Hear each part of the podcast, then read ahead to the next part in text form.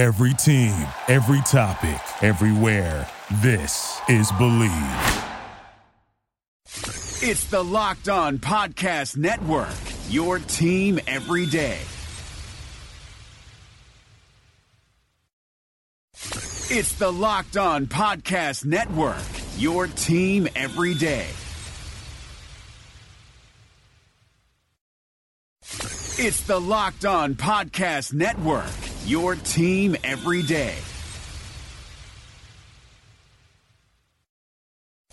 It's the Locked On Podcast Network, your team every day. It's the Locked On Podcast Network, your team every day. It's the Locked On Podcast Network, your team every day. It's the Locked On Podcast Network, your team every day. Sprint's Unlimited Plus plan. It has Hulu, Tidal Premium, 15 gigabytes mobile hotspot, and full HD. Atlas, we need to shout that from the rooftops. Best deal ever! I didn't mean literally. Switch to Sprint's Unlimited Plus plan for just $42 per line. But hurry for a limited time, it's now $22 per line when you bring or buy your own phones. Visit sprint.com slash unlimited or call 1-800-SPRINT1. Price with $5 per month auto pay discount. One Hulu limited commercials plan for Sprint account. Features differ. Offer coverage not available everywhere. Excludes taxes, fees, and roaming. Requires new line subject to credit and $30 activation fee speed. Maximums use rules and restrictions apply. Give me a break. That's what we're going to do, Michael. We're going to be like accountants now in baseball. Uh, was it the Pythagorean theorem? The Pythagorean theorem said that the Red Giants offensive line, that their record should be one in one. That's the Pythagorean theorem said that the Giants offensive line, that their record should be two and all.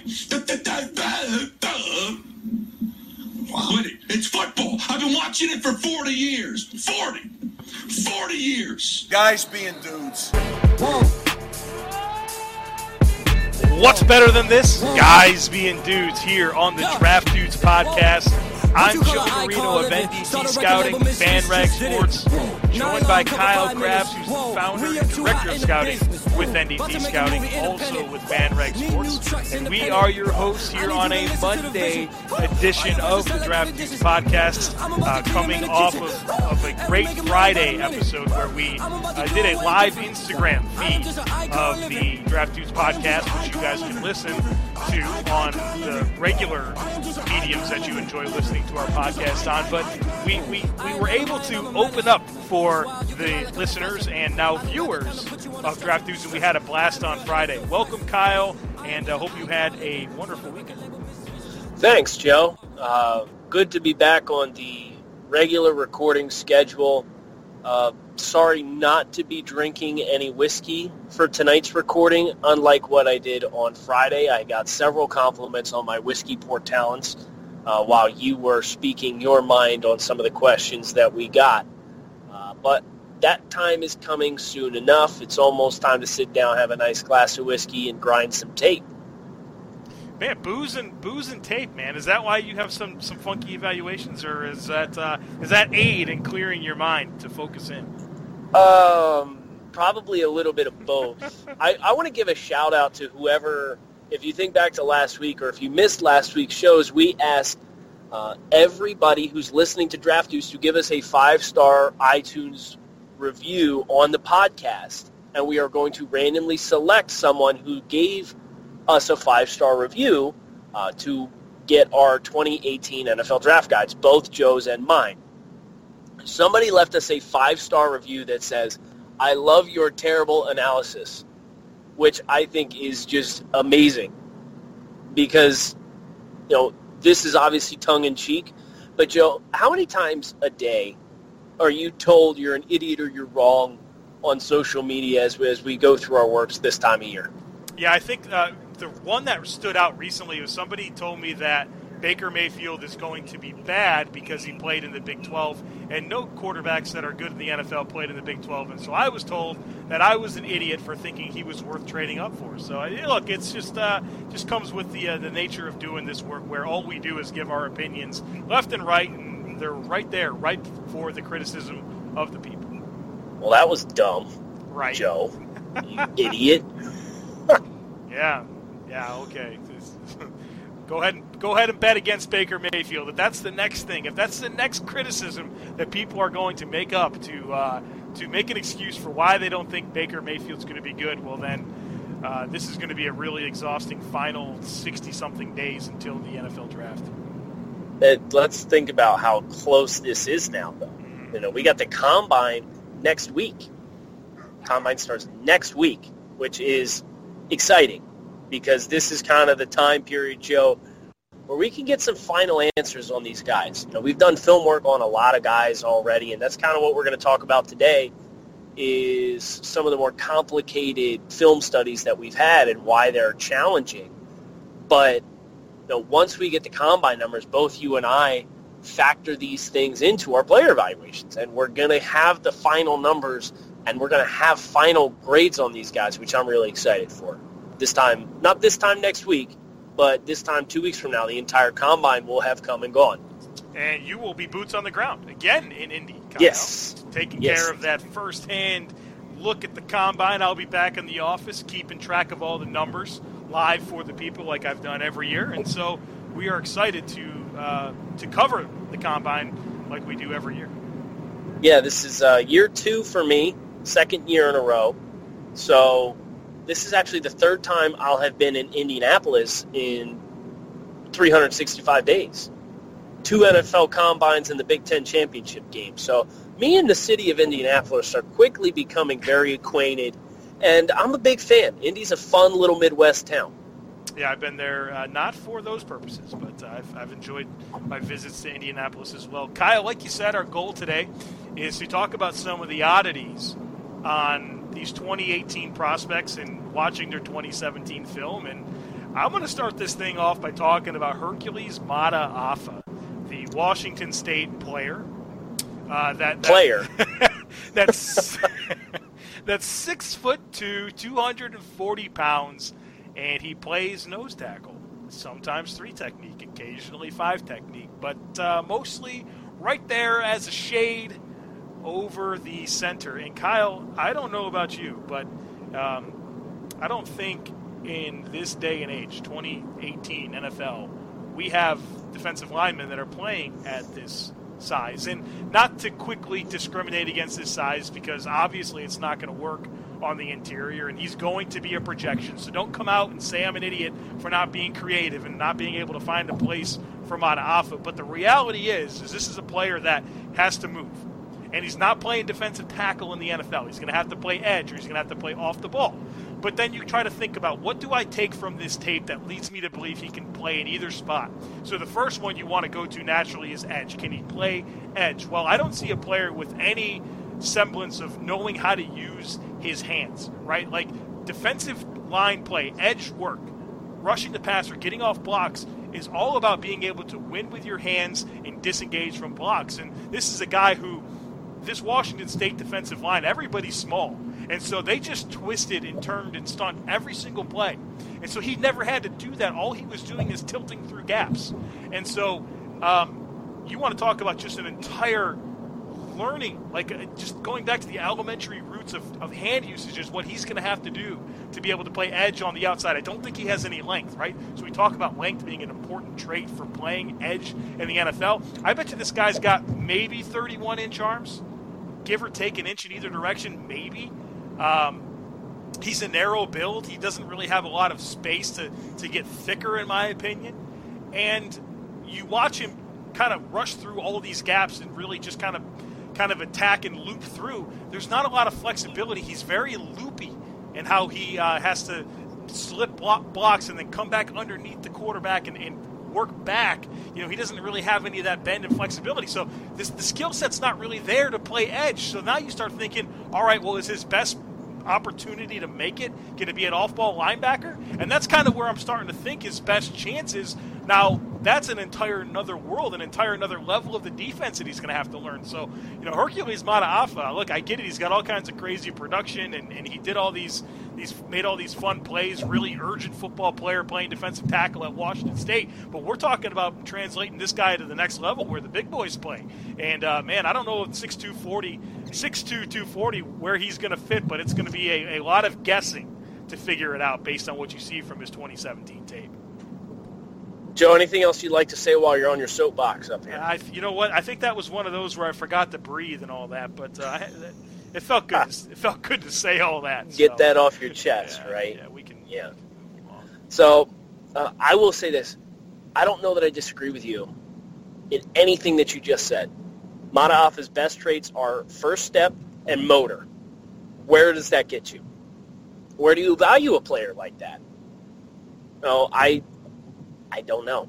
I don't know. Joe, my my first oddity is a guy that plays the edge, and he's Harold Landry from Boston College. And I'm going to tell you why Harold Landry is an oddity, because I think his 2017 tape is pretty much worthless. If you have a guy like Harold Landry, who is so much of a speed and bend and corner player, and he plays this year and he's trying to play through an ankle injury, guess where how much guess where a vast majority of your flexion and bend takes place in your lower body if you're one of these speedy, bendy, flexible boundary pass rushers? In your ankles. So now this may be a surprise, but if you can't bend your ankle because you're hurt and your entire play is centered around bend, you're probably going to have a pretty ugly year on tape. And that's a lot of what you saw from Harold Landry. You know, there were the flashes of, you know, that really hard, flattened pin to the quarterback as a pass rusher. But by and large, so much of what Landry did this year, it just looked off. And then you go back and you rewatch 2016, and 2016 coming into the year, my comp is like he's the Vic Beasley mold pass rusher, super twitchy. He's a little light in the trunk. He's not going to really anchor exceptionally well at the point of attack as a run defender early on in his NFL career. And then he comes into this year, and there's the, the lower body ankle injury, and he just he never looks right. So I'm sitting here and I'm doing inventory on his his film from this year and weighing it versus last year and trying to, to understand the quote unquote context on the film. I don't know how much I'm really going to weigh his 2017 film because he's hurt in an area that directly negates what he does best. And that makes him a bit of a complicated player and, and a player on film that uh, that that's not you don't get a ton of cases like that. We have a couple this year. I know we're going to talk about a couple of them, Joe, but it makes it for a more complicated film study. If you were to swap his 17 and 16 film, he'd be right in the conversation where everybody had him before the year. We're talking about this is a potential top top tier pass rusher.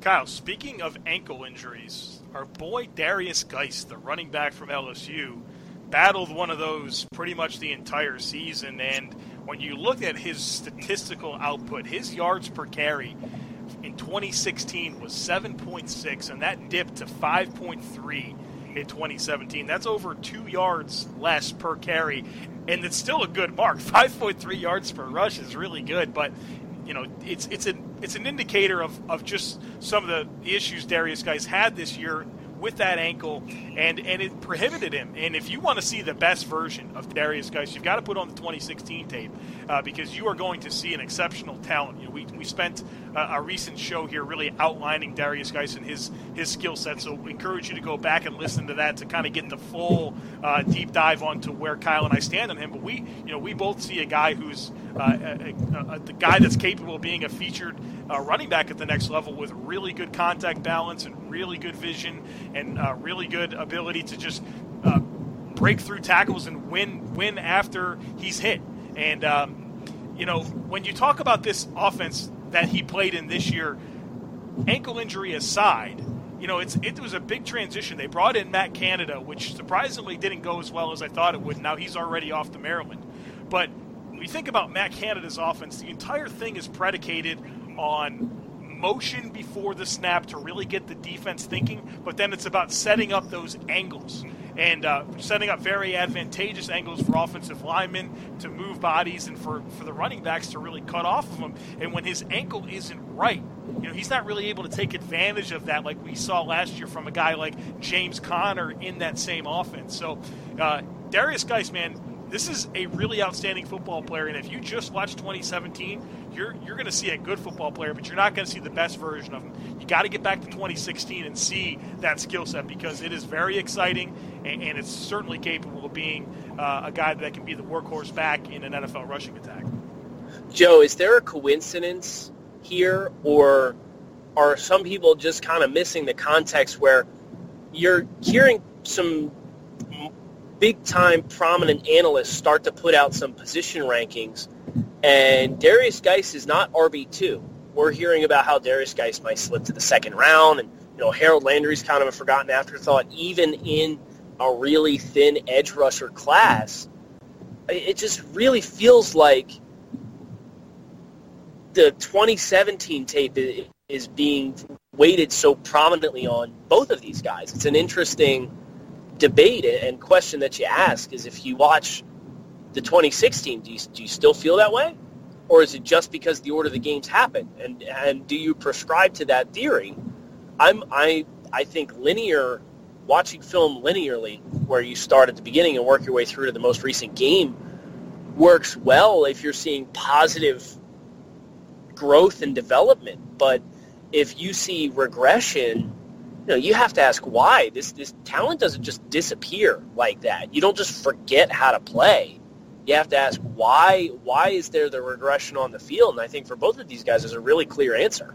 Right now, join T-Mobile and get an unlimited family plan with Netflix included so you can watch in more places than ever before on your phone, tablet, or TV. Plus, buy one Samsung Galaxy S9 and get one free with 24 monthly bill credits. So you and your family can binge your Netflix favorites on your new phones. Call 1 800 T Mobile or visit a store today. Unlimited data on their network. Video streams at 480p. Small fraction of customers using over 50 gigs per month may have reduced speeds. If you cancel, balances due. Well qualified customers, full price, 720 plus tax. Finance agreements required. Netflix for two screens. Terms apply. Could, couldn't be me there on Guice Count. Couldn't be me.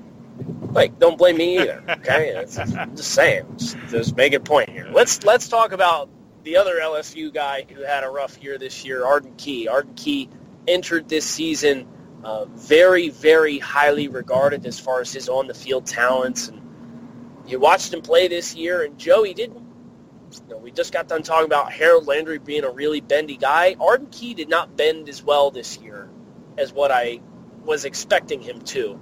But you and I had a pretty in-depth conversation about Arden Key and his ceiling and what he can be uh, just the other day off air, uh, where we talked about okay, if he hits his ceiling, uh, where where can he be as a player? And uh, I put the question out to the, the Twitter sphere. If Arden Key reaches his ceiling, what do you think a comparison is for him? And I actually got the one that you mentioned, and I got two or three other people that said it. DeMarcus Ware is an interesting one because this is not a super hyper flexible kind of guy. He can corner well, but he's got more of a prominent power element to his game, and that's what we saw from Arden Key this year as compared to last year's. We saw Arden Key play along the line of scrimmage much more effectively. He's still got a great first step. We know he's got a great first step, but as far as flattening, I wasn't expecting to see some of the tightness at the peak of the pocket when he's trying to turn the corner on offensive tackles that we did see here. So now I'm kind of conflicted, and I have to ask myself, okay, where where else is there translatable wins here for Arden Key? And I thought he did a tremendous job this year anchoring at the point of attack and utilizing his length and stacking blocks and getting his hands extended and then discarding blocks in that regard. Um, whereas 2016 was just a pass rush showcase. So Arden Key had some injury issues. He spent some time away from the program. There's some rumored uh, off the field questions and red flags here that need to be accounted for. There's a lot for Arden Key that has to be vetted, but he's even complicated on the field because he was a great pass rusher in 2016, and then he comes out this year, and all of a sudden he's better against the run, and his pass rushing, I felt like wasn't to the degree that I was expecting it to be. So Arden Key, do you feel comfortable with the red flags, and are you going to draft him based on his ceiling? If that's the case, I think he'll go earlier than people are currently you know, suggesting or asserting that he could. But if not, if it turns out there's a lot of fire where there's all this smoke as far as the off the field stuff, uh, he could end up being a steal if he slides because he does have a great ceiling. But I don't know where his floor is right now because I don't know what part of Arden Key's issues this year were injury related. You know, he, he had like three different injuries from the summertime and, and the spring through until the end of the season. And I don't know how, what what part of that is, you know, where he's truly at as an athlete with the weight that he's carrying versus the weight that he was the year before. It, there's a lot of variables here with Arden Key's film. Kyle, let's uh, let's get very practical here. You're the general manager of the Tampa Bay Buccaneers, which I might add, you might be an upgrade over uh, Mr. Oh, Blake my. there. But uh, so you're the you're the general Oh, manager of the, the Tampa Bay Buccaneers. You are in dire need of pass rushing help.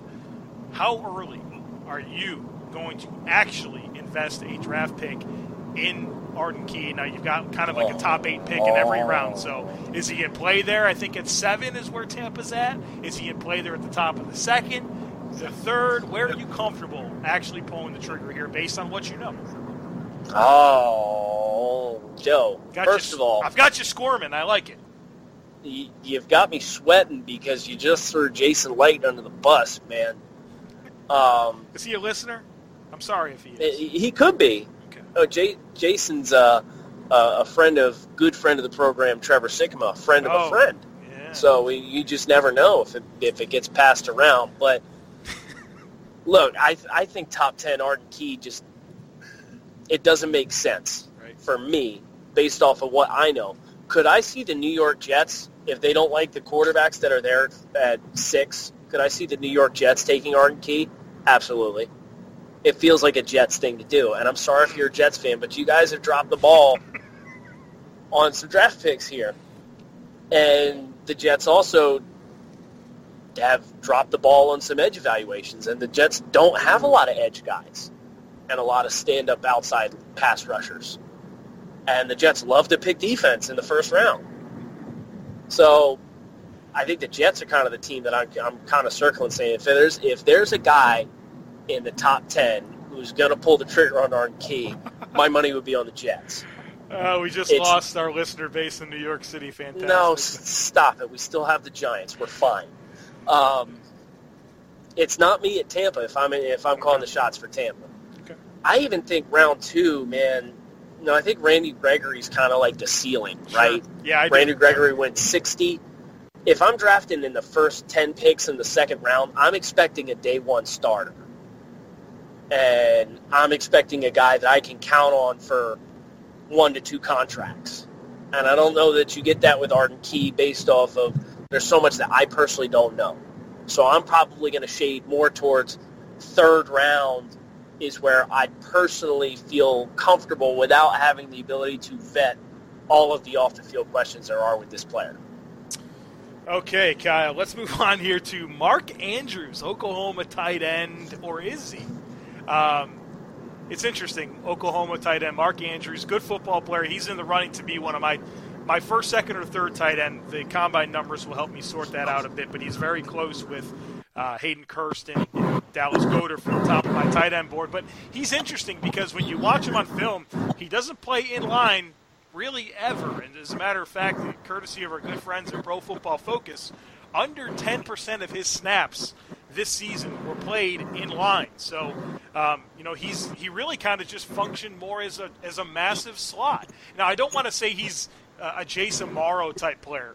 Uh, but in terms of how he was used in college, I mean, there's some parallels there. And um, he's a super productive player. He almost a thousand yards, eight touchdowns this past season. But when you're talking about you know him playing at the next level and being an inline tight end, you know he hasn't had a lot of experience doing that. And it's funny because it's not like he's not big enough. He's listed at 6'6", 255, and so you'd expect a guy like that to be utilized in that capacity. And here's where it really gets funny to me, Kyle, because it's not that it's just they didn't call for inline tight ends in Oklahoma's offense. It's that they brought in other guys to play inline tight end instead of putting Mark Andrews in that situation, which could be pretty telling. And so, you know, look, we want guys at the next level that can can fulfill all the roles, right? Guys that can play in line, you can move them around, they can work as a wing, all that different type of stuff.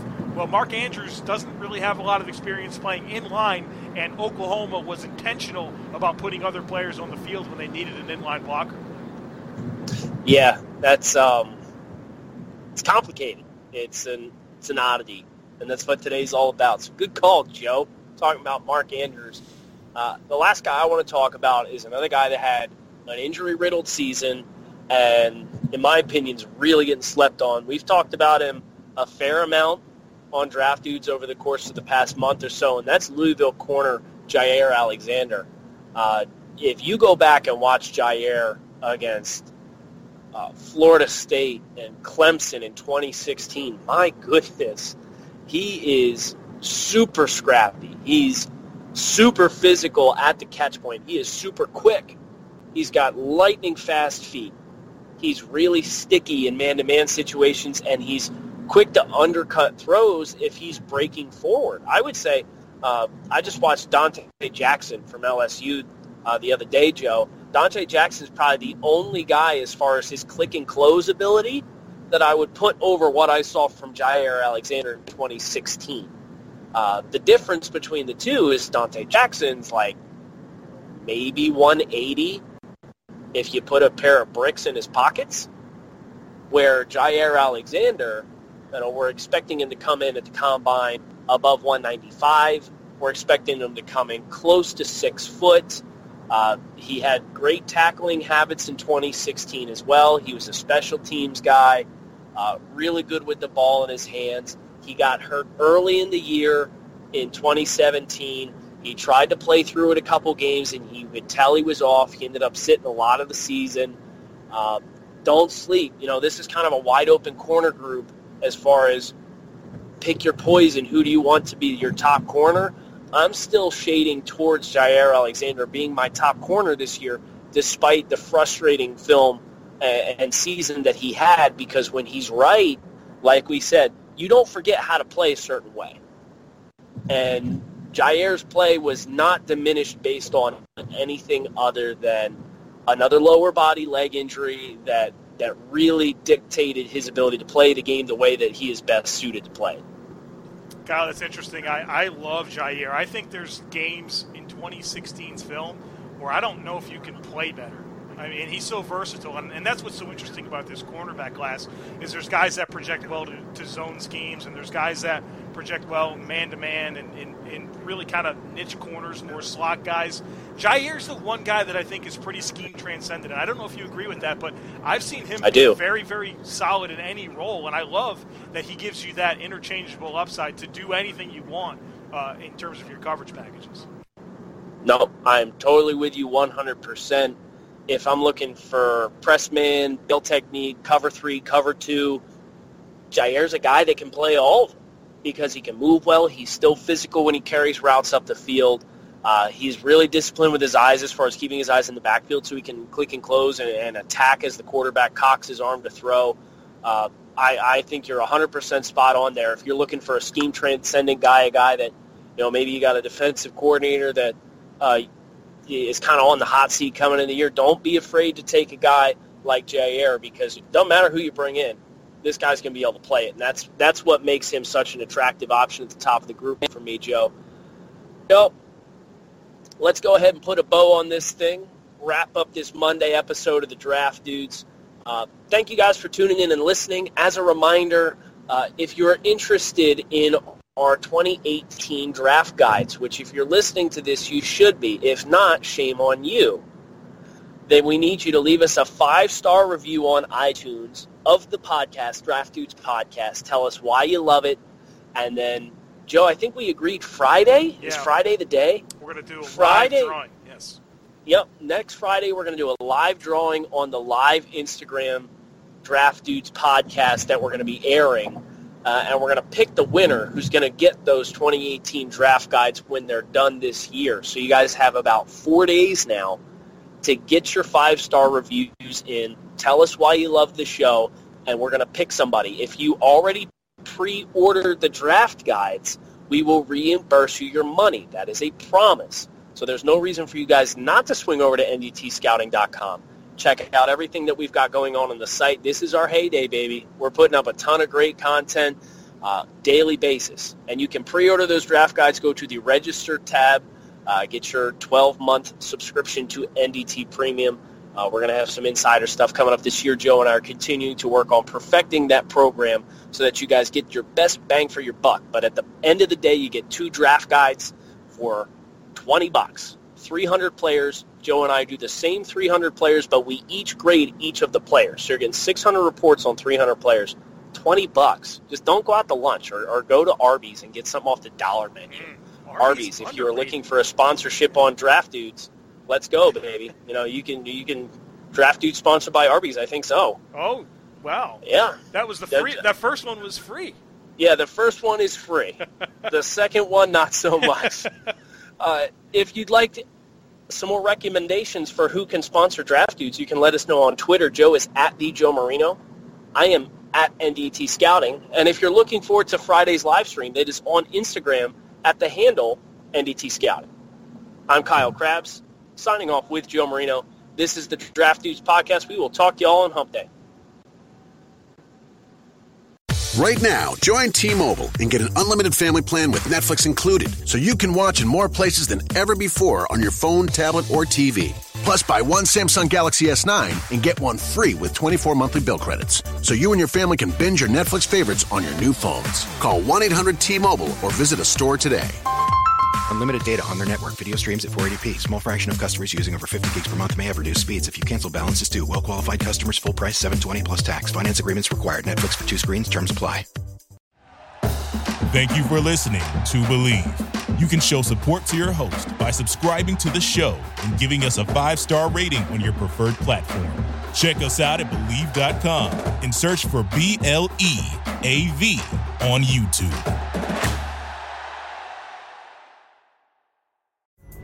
Pulling up to Mickey D's just for drinks? Oh, yeah, that's me. Nothing extra, just perfection and a straw. Coming in hot for the coldest cups on the block. Because there are drinks, then there are drinks from McDonald's. Mix things up with any size lemonade or sweet tea for $1.49. Perfect with our classic fries. Price and participation may vary, cannot be combined with any other offer. Ba da ba ba ba.